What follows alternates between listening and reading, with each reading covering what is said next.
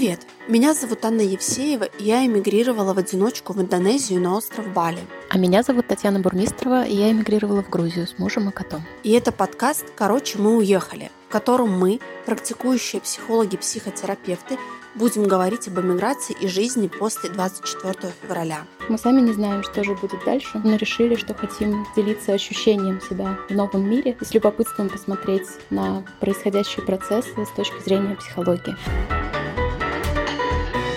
Таня, привет. Аня, привет. Сегодня в нашем выпуске мы будем говорить про чувство дома. И мы все в начале миграции столкнулись с тем, что большинство, по крайней мере, из нас утратило чувство дома. И мы будем рассуждать и говорить о том, как это, как это проживается. Будем рассказывать про внутренние и внешние предпосылки к ощущению дома и говорить о том, как прийти к этому чувству, на что можно обратить внимание и ответим на часто возникающие угу. вопросы да. по этой теме. И начнем, наверное, с э, такого короткого вопроса. Каждый из нас, Аня, что для тебя дом? Можно я очень кратко сегодня буду, потому что я думала на эту тему.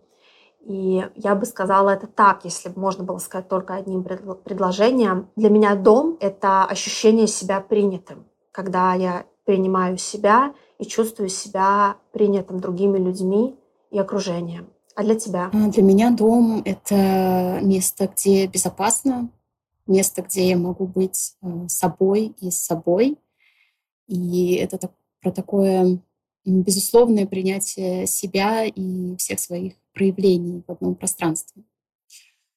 А, и здесь э, хочется перейти сразу, мне кажется, это очень логично, к небольшому теоретическому ликбезу, как и в прошлых выпусках.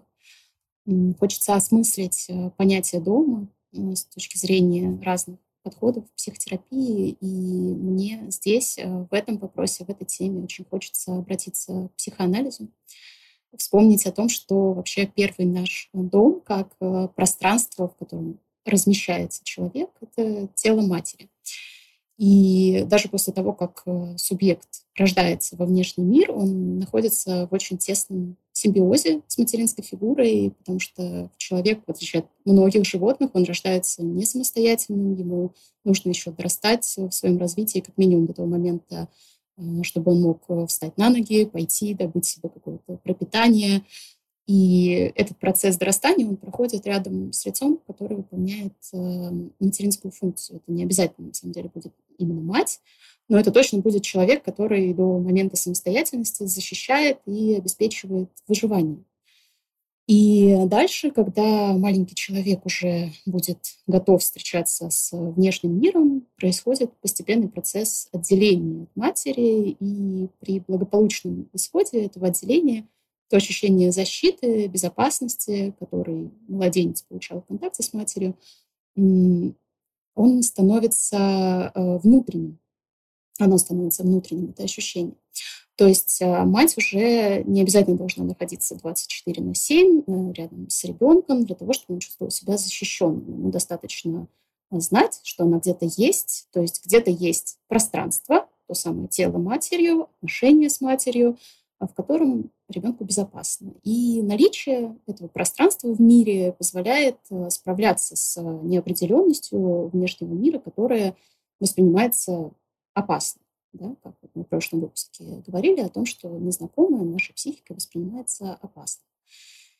А, но это все происходит при благополучном опыте контакта ребенка с матерью, которого на самом деле у большинства людей нашего поколения и поколения старше нет.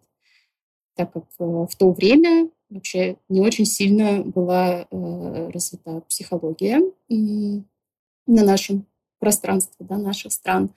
А, плюс многие воспитывались в неполных семьях, где мать должна была работать, была очень сложная экономическая ситуация. И вот а, обеспечение такого полного, такого всеобъемлющего контакта с ребенком а, не всегда было возможным, очень часто было невозможным. И, соответственно, из-за этого у очень многих людей вот это вот чувство базовой безопасности внутренней, оно не очень-то развито. И здесь я вступлю, пожалуй, в диалог с воображаемым собеседником и отвечу на его реплику. Таня, все очень интересно, а при чем здесь иммиграция? А, а иммиграция здесь при том, что сейчас очень многие люди потеряли свои дома, и это не только про эм, это не только в физическом смысле, как потеря квартиры или другого места, где они жили, но и в смысле ощущения дома. И это очень тяжелое переживание для большинства людей, и как раз вот дополнительную тяжесть создает то, что при неблагополучном прохождении того процесса, который я писала выше, у человека вообще-то нет внутреннего пространства, на которое он может опереться, вот этого внутреннего дома, который человек носит с собой. Да? Вот эта фраза популярная «дом там, где я», очень многие ее слышали, очень многие не понимают, что она на самом деле означает, как этот дом внутри себя создать. Тань, получается, рухнуло внешнее ощущение дома. Если у человека не было это сформировано с детства, заложено базовое угу. чувство дома от матери, угу. то тогда, получается, человек остается с тем, что вообще нет никакого чувства дома, так? Да, и более того, э, если внутри родительской страны, все-таки в привычных условиях, человек — это ощущение э, своего, своей принадлежности к чему-то, соответственно, своей безопасности, если это мое, это знакомо, значит, это безопасно, он все равно добирает из среды.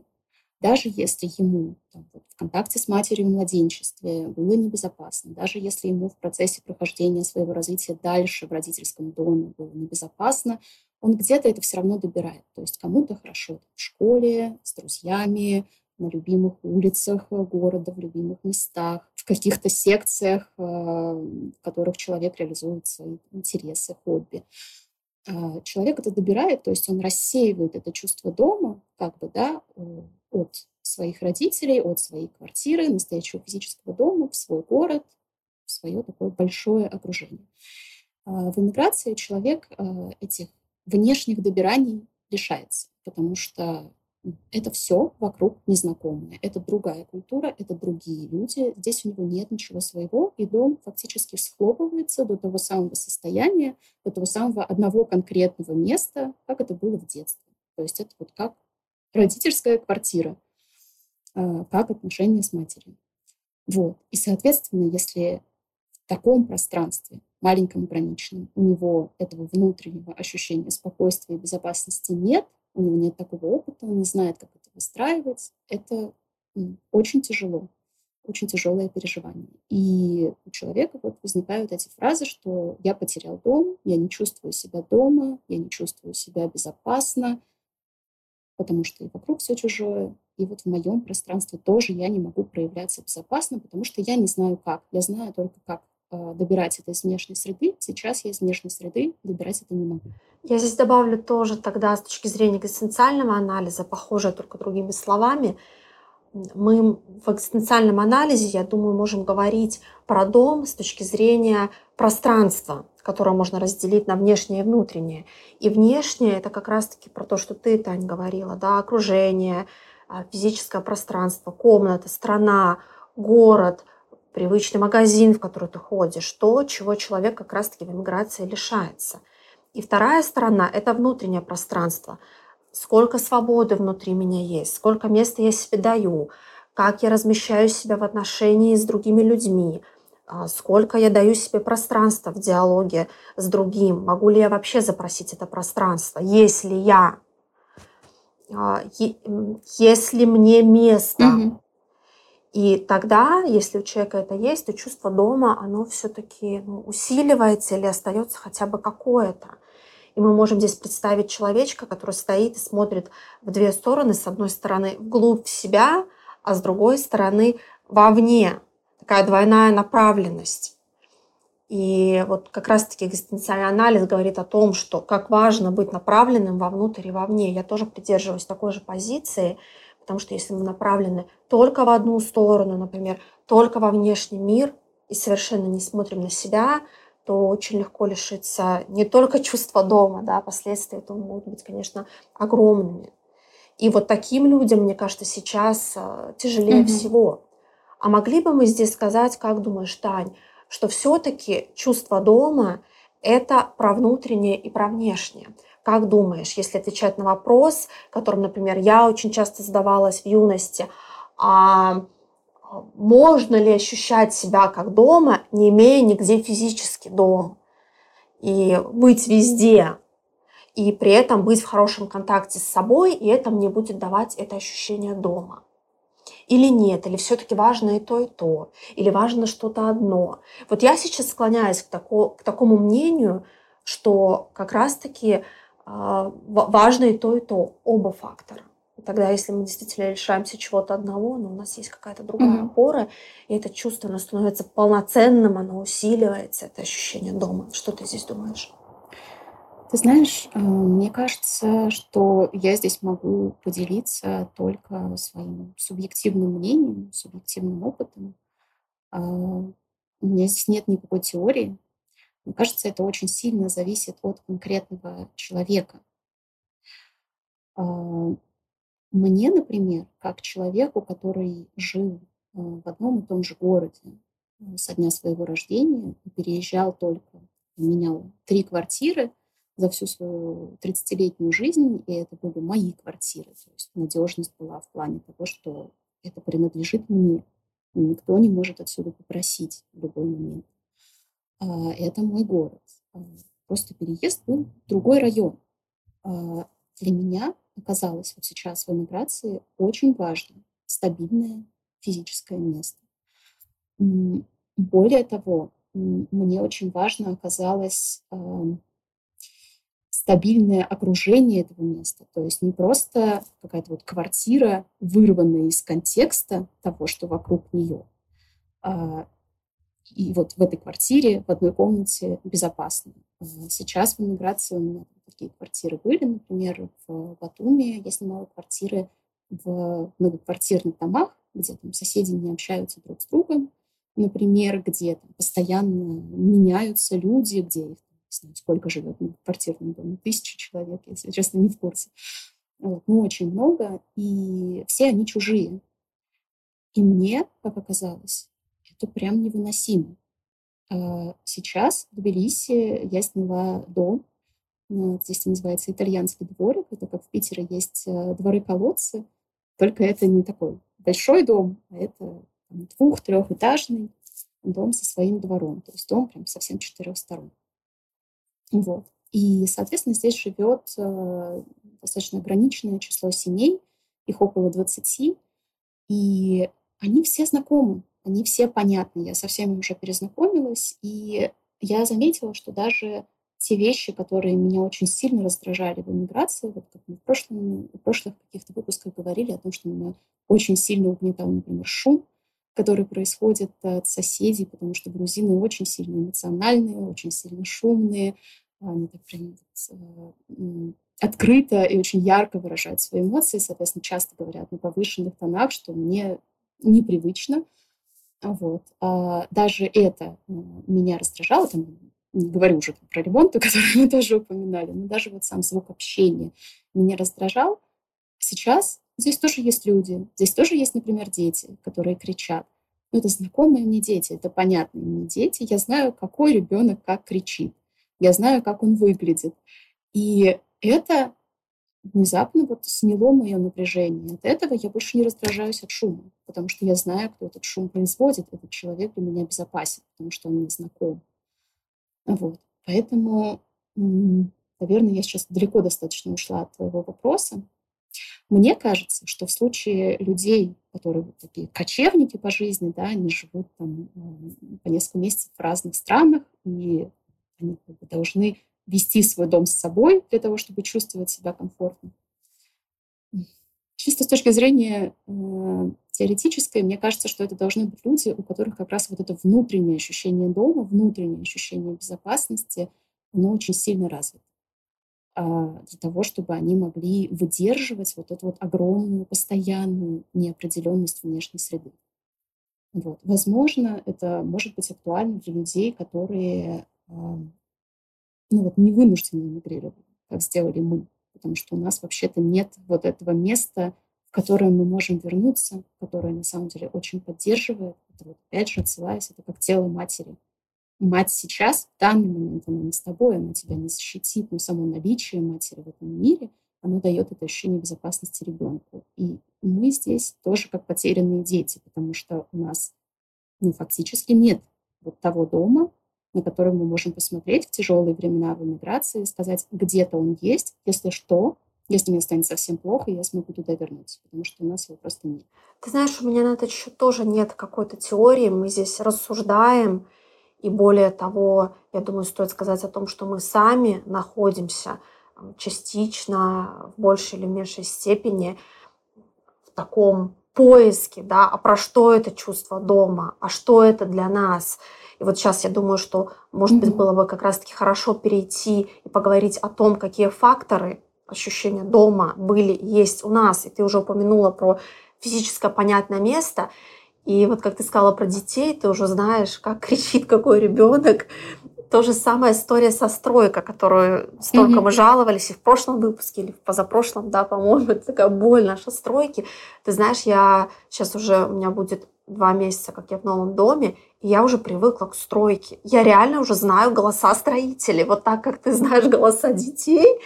И у меня усиливается ощущение дома. Я как будто выдохнула наконец, несмотря на то, что реально по утрам шумно. Но мне с этим как будто бы стало окей наконец-то, mm-hmm. потому что помимо этого есть мои понятные стены. Да, я в них только два месяца, но я планирую здесь жить дальше. Я такая, фух, у меня есть физическое понятное место. И для меня это один из основных факторов ощущения дома. Один. Понятно, что там нужно смотреть комплексно. А, да, мы здесь, наверное, можем рассмотреть факторы а, с точки зрения единства человека, как в своем проявлении своего физического тела и проявлении своей какой-то нематериальной части. И, соответственно, в целом все то, с чем взаимодействует человек по жизни, оно тоже как будто разделяется вот на это какое-то понятное материальное и ну, что-то более, а, более неконкретное, нематериальное. То есть вот э, физическое — это может быть там, стабильное место, например. Или это может быть э, ну, вот, знакомые голоса, мы уже упомянули. Или это может быть, э, например, знакомый запах.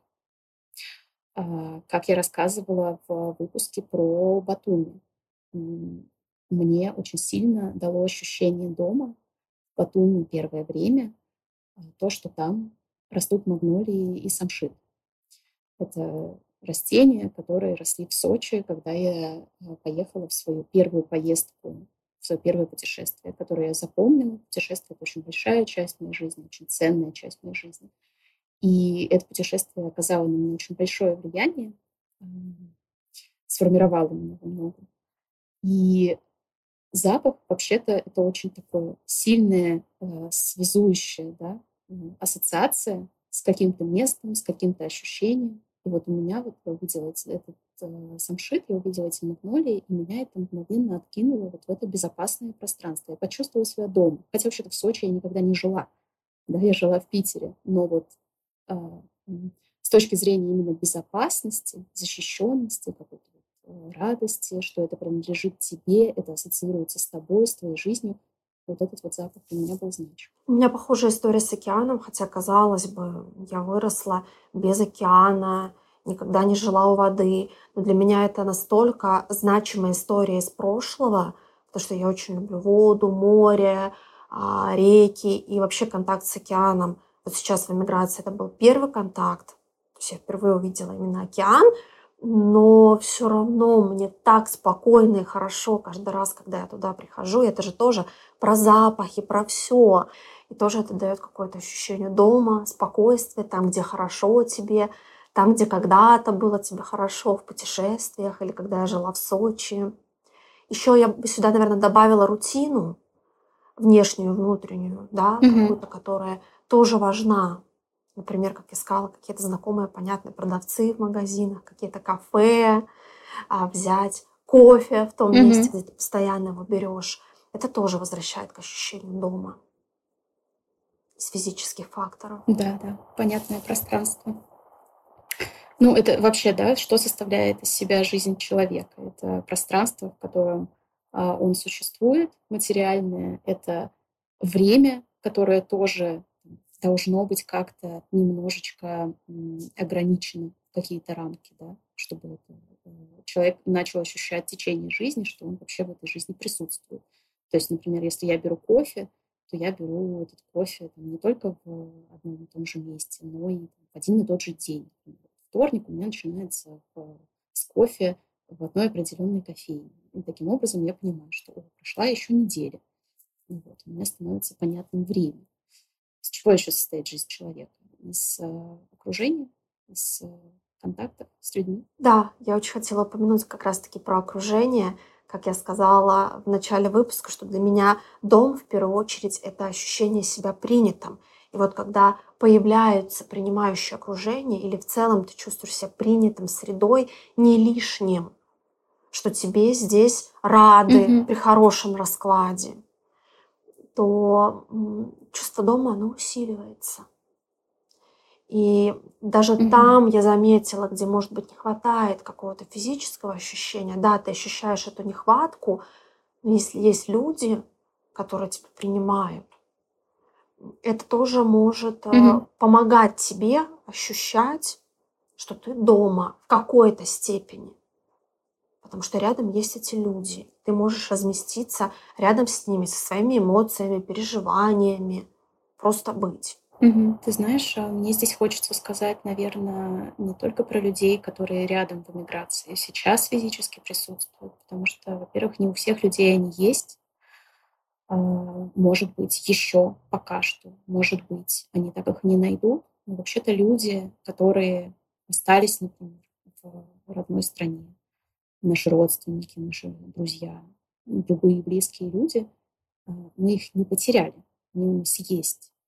И для меня, например, сейчас очень важным процессом э, к ощущению дома здесь, в эмиграции, явилось мои открывшиеся чувства. Я выяснила, что они у меня были заморожены первый год эмиграции. Скучание по бабушке. Э, мне кажется, не случайно я упомянула в первом выпуске вот про то, что я взяла с собой набор носочков от бабушки, про цветок тоже от бабушки. Бабушка — это очень важный для меня человек. И я вот сейчас начала очень сильно по ней скучать. И это очень острая тоска. И она как будто незакрываема, нерешаема. И хочется от нее отодвинуться как можно дальше, потому что этот вопрос э, не решить тем, что там, я могу помечтать, например, что я когда-то бабушку увижу, что она сюда приедет, или я к ней приеду, потому что я сейчас не могу приехать в Россию даже на время. А, бабушка не может приехать в эмиграцию, потому что она живет в деревне, она уже достаточно старенькая, и ну, это просто для нее невозможно приехать в другую страну. Вот, то есть у нас есть контакт только по телефону. И, видимо, это очень острая какая-то боль, от которой мне очень хотелось убежать в первый год. Но вот сейчас она открылась, и я могу сказать, что это боль, на которую я опираюсь потому что благодаря этой боли я чувствую, что бабушка у меня все-таки есть. Это важный для меня человек. Сейчас в наших с ней отношениях э, такой период, что мы не можем видеть друг друга. Но это не значит, что нас друг у друга нет. Это очень важно. И мне кажется, что здесь очень важно давать пространство э, отношениям с теми людьми, которые физически не рядом с вами даже если вы не можете им позвонить, даже если такой контакт невозможен, все равно внутреннее какое-то пространство, время на том, чтобы погрустить об этом, повспоминать что-то, присвоить себе эту близость, которая у вас есть с этими людьми, это очень важно. Потому что ну, есть риск, например, в эмиграции уйти в какие-то совершенно новые контакты. Ну, я этих людей уже не увижу, может быть, никогда. Надо выстраивать себе новое окружение. Вот. Но по факту вы таким образом, если у вас все-таки есть близкие, от которых вы сейчас так внутренне отодвигаетесь, потому что это больно, лишаете себя частью себя, потому что это ваше. Ваши отношения с близкими людьми это, — это вы. Это часть вас. Здесь я еще хотела добавить э, в ответ на твое, что, мне кажется, весь опыт принятости другими людьми, миром, бабушками, дедушками, людьми, которые у нас остались там, на родине, в России, в Белоруссии, неважно где, что весь этот опыт мы храним в себе, И чем его больше, тем больше этого ощущения дома. Чем больше этой принятости мы несем в себе. И поэтому очень важно обращаться к ней. Вот как раз-таки то, что ты говоришь, да, грустите, про бабушку, как-то внутренне обращаться к ней и быть в этом процессе, да, с этой болью, с этой грустью. И тогда тоже начинает ощущаться больше укорененности и ощущение, что все-таки, ну, я не одна в этом мире вообще-то. А, интересно, кстати, что мы с тобой сейчас обсуждаем исключительно наши ощущения дома, то есть то, как э, мы ответили на вопросы в начале, мы обсуждаем то, как с ними обходиться, как, может быть, выйти в какую-то более благополучную историю, когда вот это ощущение дома, оно сформируется постепенно. А, но люди могут же по-другому отвечать на эти вопросы. Мне кажется, вот ощущение принятости, ощущение безопасности, оно в любом случае важно. Здорово, что мы об этом говорим, это полезно. Но у людей может быть совершенно что-то свое. И мне кажется, важно предложить, рефлексировать слушателям о том, а что вообще такое для вас дом, из чего он состоит, потому что это как с тревогой, о которой мы говорили в прошлом выпуске. Люди очень часто говорят о том, что я скучаю по дому, я хочу домой. А что это значит? Вот почему вы скучаете? Куда вы хотите? И прям задавая себе последовательно эти вопросы, там не просто «я хочу домой в Россию», а вот куда? В свою квартиру. А что там было в этой квартире? Что ты вот сейчас хочешь получить? Да, конкретно, конкретно это помогает э, уточнить, это помогает э, что-то узнать о себе, опять же, о своих ценностях, и это помогает вообще-то найти аналоги. А может быть, это можно получить прямо сейчас, в текущей ситуации. Может быть, не так, может быть, даже так. Кстати, некоторые вещи можно получить напрямую, вне зависимости от того, где ты находишься. А может быть, найти какие-то аналоги. Это хороший ответ на вопрос, а, что делать, если никогда не было ощущения дома. В первую очередь как раз-таки ответить, а что для меня дом? Угу. Потому что часто у людей есть это ощущение, что как будто бы его никогда не было или нет, но они не совсем действительно понимают, а что же они утратили, почему они скучают, или могут отвечать как-то очень общо. И эта конкретика, она правда помогает. Мне, кстати, кажется, что не совсем так, потому что если человек утратил, это значит, что у него это когда-то было.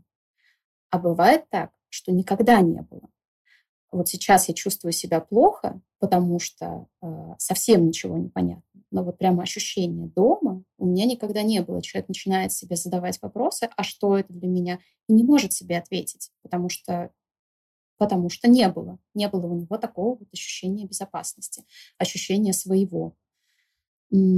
Мне понравилось в этом плане э, упражнение. Я тут тоже э, принесла его сюда э, с одного из э, эфиров коллег, которые тоже на эту тему разговаривали, э, упражнение поиска комфортного места для себя.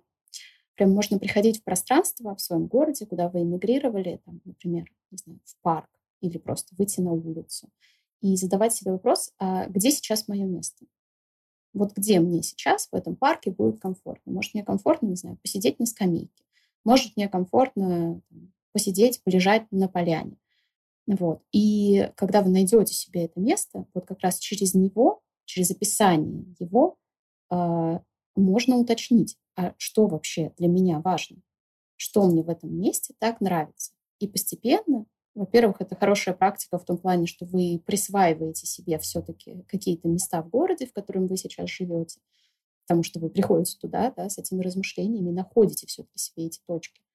А во-вторых, это хорошая практика для самопознания, для рефлексии для составления для себя картины дома, которой, может быть, никогда раньше не было.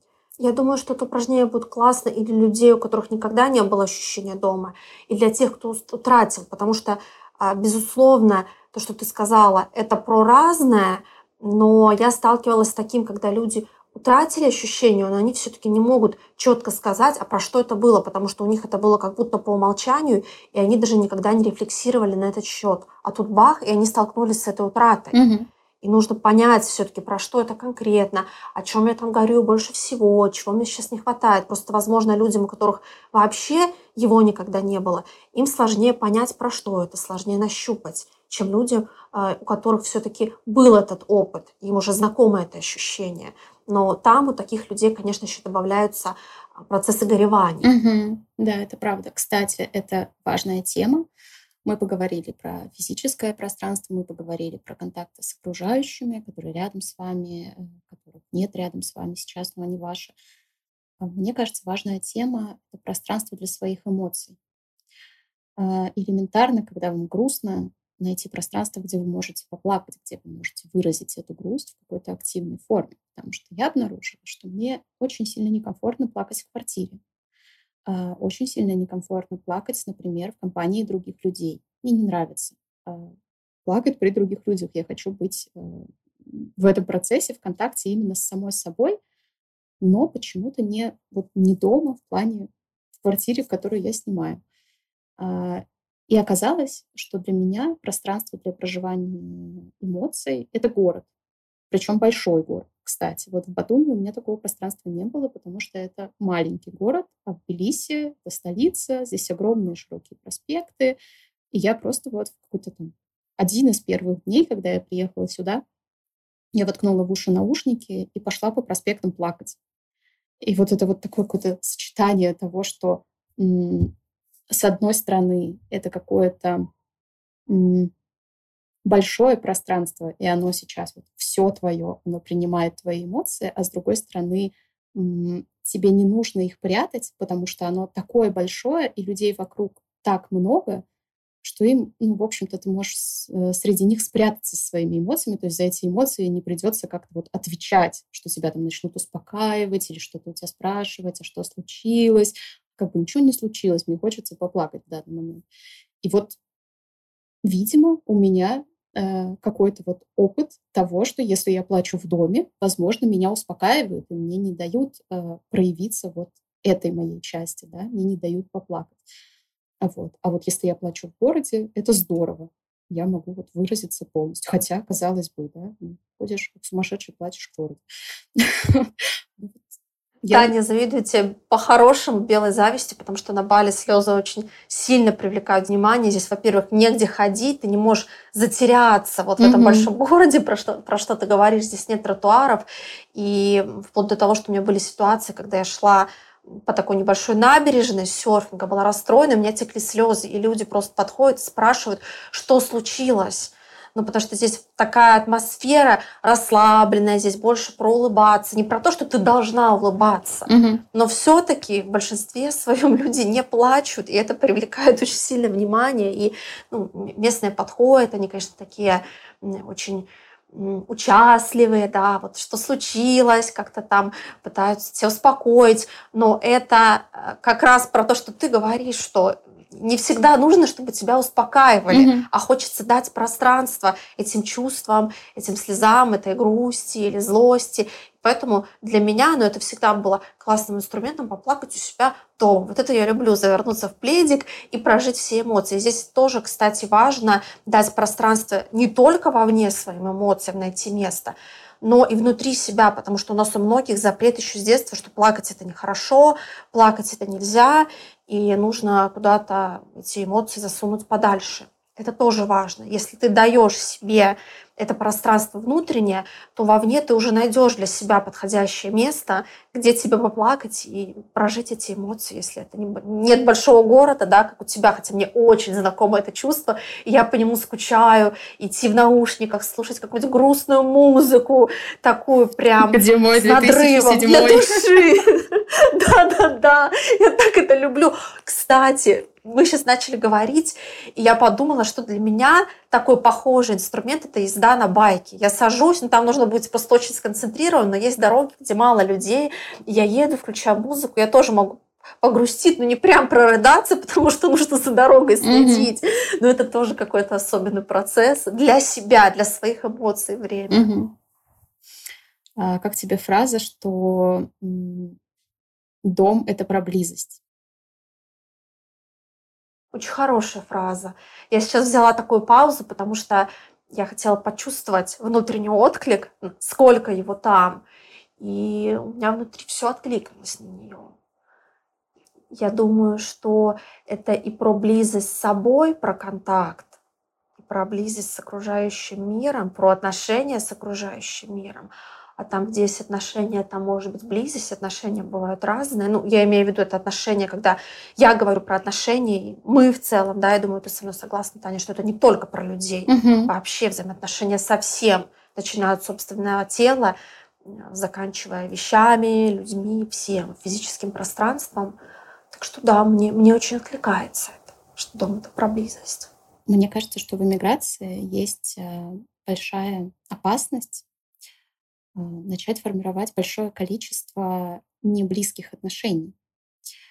Причем и с людьми, и с какими-то вещами, занятиями, с чем угодно в окружающем мире, а, в попытках создать себе какую-то новую жизнь в противовес старой чтобы, ну, как будто это, да, это очень логично, это очень понятно в плане чувствования, что когда человек э, что-то потерял, у него разрушилась старая жизнь, новая жизнь должна быть, ну, прям в два раза интереснее для того, чтобы это как Вау, будто, да. да, это как будто компенсировало потерю старой. Это похоже, как, не знаю, человек выходит из отношений, у него бывает у многих такой период злости, там, а я себе найду в два раза лучше, чем ты. Вот. А, Тут примерно, мне кажется, похоже. И очень важно, как мне кажется, это отслеживать и задавать себе вопрос, насколько связи с людьми, с которыми вы общаетесь в эмиграции, они близкие, насколько они настоящие, а, про что там, про что ваши отношения. Действительно есть что-то ценное, или в этом нет а, ничего, кроме там каких-то совместных, я не знаю, разговоров о той же иммиграции или совместных эмоций, но по факту вы с этими людьми не становитесь близки. А, Какие-то занятия, которые у вас есть, а, это что? Это вы этим занимаетесь, потому что это как-то про вас, это отражает ваши ценности, или вы этим занимаетесь, потому что это дает какие-то мгновенные эмоции, да, дает какой-то вот смысл проводить сегодняшний день, но по факту первое время это может помогать, но по факту потом это вырастает в большую пустоту внутри, потому что такой происходит контраст, да, что вроде мой день заполнен, я уже завел себе там 50 условно друзей а, в новой стране, и я себе там а, сформировал большое количество увлечений, но при этом внутри вот как будто это бессмысленность. И мне кажется, что большая задача, и это возвращает, мне кажется, нас к понятию дома, это найти баланс между старым и новым, между старой жизнью и новой жизнью. А что из старой жизни, которая вот вроде как разрушена, но я же там был, я же там присутствовал, мой опыт там какой-то есть, что я хочу сейчас взять в свое настоящее. И точно так же из новой жизни, а что я хочу построить там дальше. И вот мне кажется, что совмещение, баланс этих вещей, это и будет про вас, и это и будет про вот это внутреннее ощущение дома. А на что я могу опираться? А что мое, и что будет моим? Вот оно было моим тогда, и оно будет моим потом. И сейчас, соответственно. Я хочу еще добавить, что это неплохо формировать какие-то поверхностные связи, какие-то хобби. Это может давать, правда, опору первое Мгм. время, но важно в какой-то момент остановиться и спросить себя, а что сейчас происходит? Что мне важно? Мгм. Остановиться и порефлексировать, задать себе эти вопросы. И посмотреть, какой там будет отклик внутри. Потому что в этом действительно может быть очень дистанции и мало близости. Мне кажется, что очень важно вовремя задать себе эти вопросы, чтобы это не превращалось в зависимость. Потому что одно дело, когда ты находишься в процессе там, поиска, например, а, чего-то нового, тебе интересного в другой стране, или ты формируешь окружение, потому что тебе там надо с кем-то общаться, ты не находишься в изоляции. Другое дело, когда ты а, находишь в себе какое-то, не знаю, увлечение, и ты с утра встаешь и не можешь этим не заниматься, потому что иначе ты столкнешься с пустотой. Которую сложно переносить. Да, которую очень сложно переносить. В этот момент а, вот этот вот ваш адаптационный механизм, что вы познаете что-то новое, становится дезадаптивным, становится именно зависимостью. А, это можно сравнить с какими-то обыкновенными зависимостями, да, там из разряда шопоголизм. Человек не может себе перестать покупать новые вещи, потому что когда он покупает новую вещь, он получает вот этот вот заряд эмоций, что «О, новая вещь, здорово, у меня что-то есть». Она мгновенная, а, он мгновенный, этот заряд. И как бы если человек это не делает постоянно, то, соответственно, он просто сталкивается с той пустотой, которую он заполняет этими вещами. И вот эти вот неблизкие связи, а, вот это вот э, варенье в иммигрантской тусовке, да, просто по принципу того, что вы объединены тем, что вы иммигранты, да, больше там, допустим, ничего общего у вас нет. Просто иммигранты — это ваше общее. А там ценностям, например, вашим в общении эти люди не соответствуют. Вот бесконечное формирование таких поверхностных связей или бесконечное формирование увлечений новых в эмиграции, вот оно может стать такой зависимостью. В этом есть а, большая опасность. И здорово бы задать себе в какой-то момент вопрос, действительно, а, а что вот это стало моим, вот я этим там столько занимаюсь, или там я вот с этим человеком столько общаюсь, а он мне близок. Ну, это как такой механизм защитного функционирования, который включается, по сути, когда человек попадает в эту незнакомую среду в эмиграции. Угу. Если он становится постоянной частью жизни, то это много последствий, в том числе зависимость, про которую ты говоришь. Угу. Да, это так. И к вопросу окружения, кстати, я вспомнила важный вопрос, важное переживание, которое есть у иммигрантов, особенно в связи с нынешним контекстом, а, про непринимающее окружение, про чужое окружение, а вернее, я чувствую себя чужим. Вот у тебя было такое на Бали? Или там принимающие люди? У меня такого не было, к счастью. Я понимаю, о чем ты говоришь, и я сталкиваюсь с таким чувством у клиентов, угу. Причем очень много историй, которые ко мне приносят, и это какая-то боль прямо людей, что мы не чувствуем себя принятыми.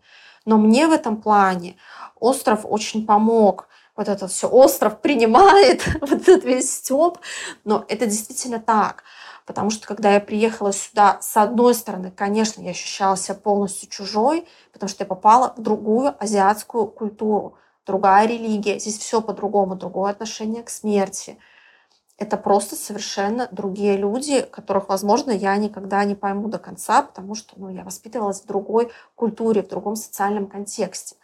Но как раз-таки здесь мне помогло укорениться и почувствовать себя в большей степени как дома, хотя бы частично, а, чувство принятия другими людьми. И у меня такое впечатление, что больницы, они искренне в этом, они очень искренне.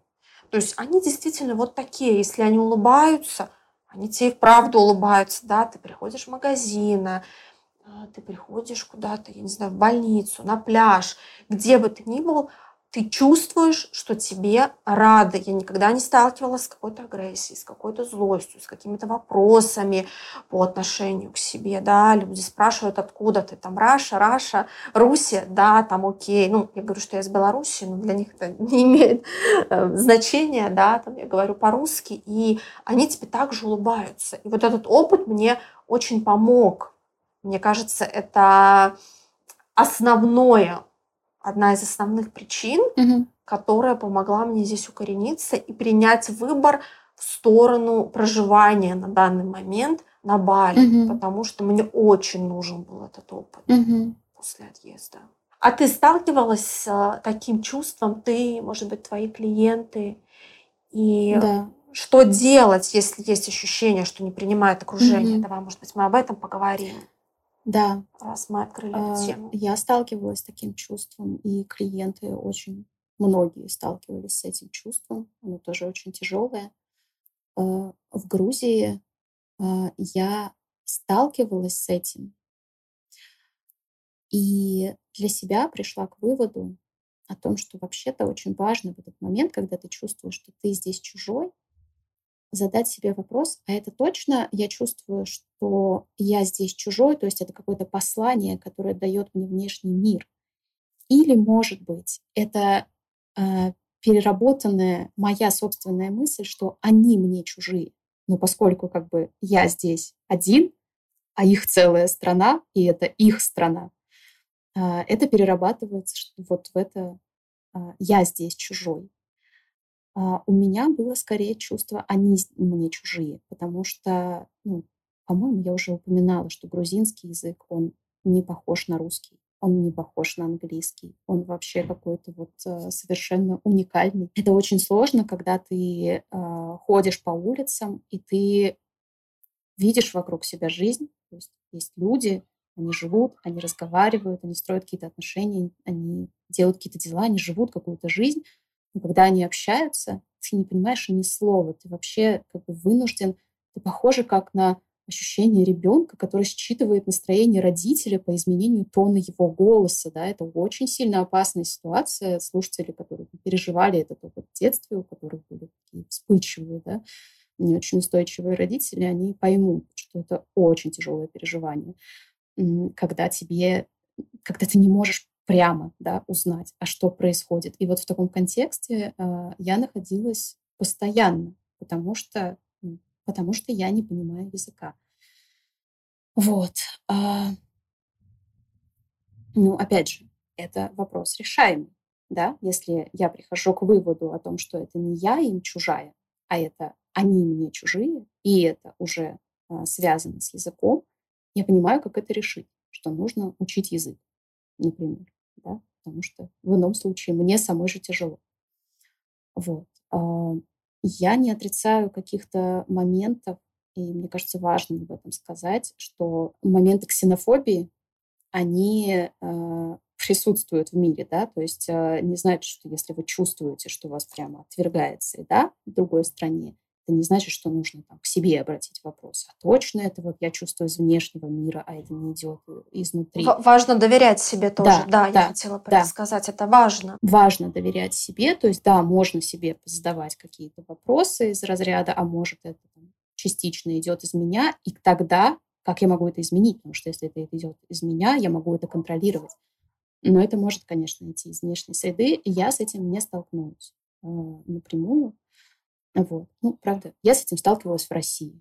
В России меня с моими взглядами, с моей личностью, а, меня... Да, самая, самая сильная русофобия — это русофобия, которую я встречала в России. Вот там, да, там я прямо чувствовала, что меня не понимает окружение.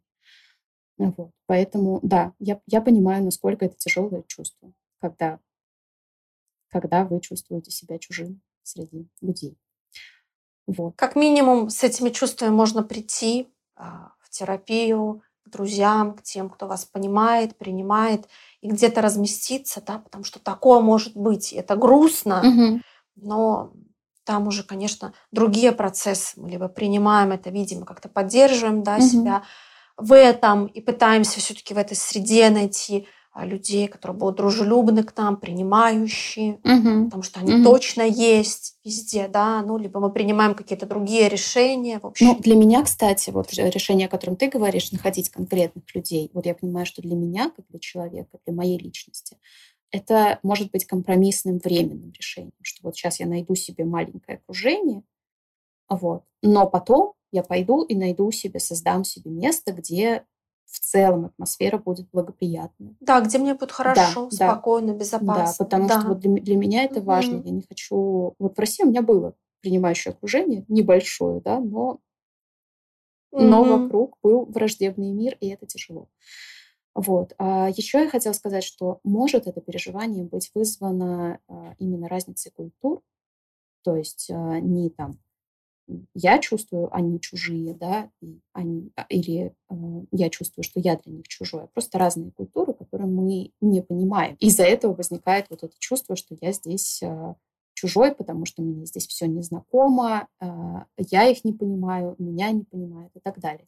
Мне кажется, здесь очень здорово применить э, методику, которая в всяких инклюзивных пространствах существует, что можно обратить внимание не на разности, а на похожесть есть мы все люди, мы все чем-то похожи. А вот что в этом человеке такое же, как во мне? Это снимает напряжение, создает какое-то пространство для общности, соответственно, более безопасное пространство. Ну что, я думаю, что можно заканчивать. Небольшая подводка к следующему выпуску. У нас а, темы будут немного соприкасаться. В продолжении этой темы мы бы хотели поностальгировать и поговорить о родине, погрустить о том, что мы, возможно, утратили, возможно, слушатели найдут себя в этом и погрустят вместе с нами или позволить себе эту грусть. В общем, скорее всего, получится такой личный выпуск, больше о чувствах. Сегодня у нас было что-то более экспертное, да, мы поговорили, как это бывает, как обрести чувство дома. А вот в следующем выпуске будет больше о чувствах. Я бы сказала проще. Следующий выпуск будет выпуском нытья.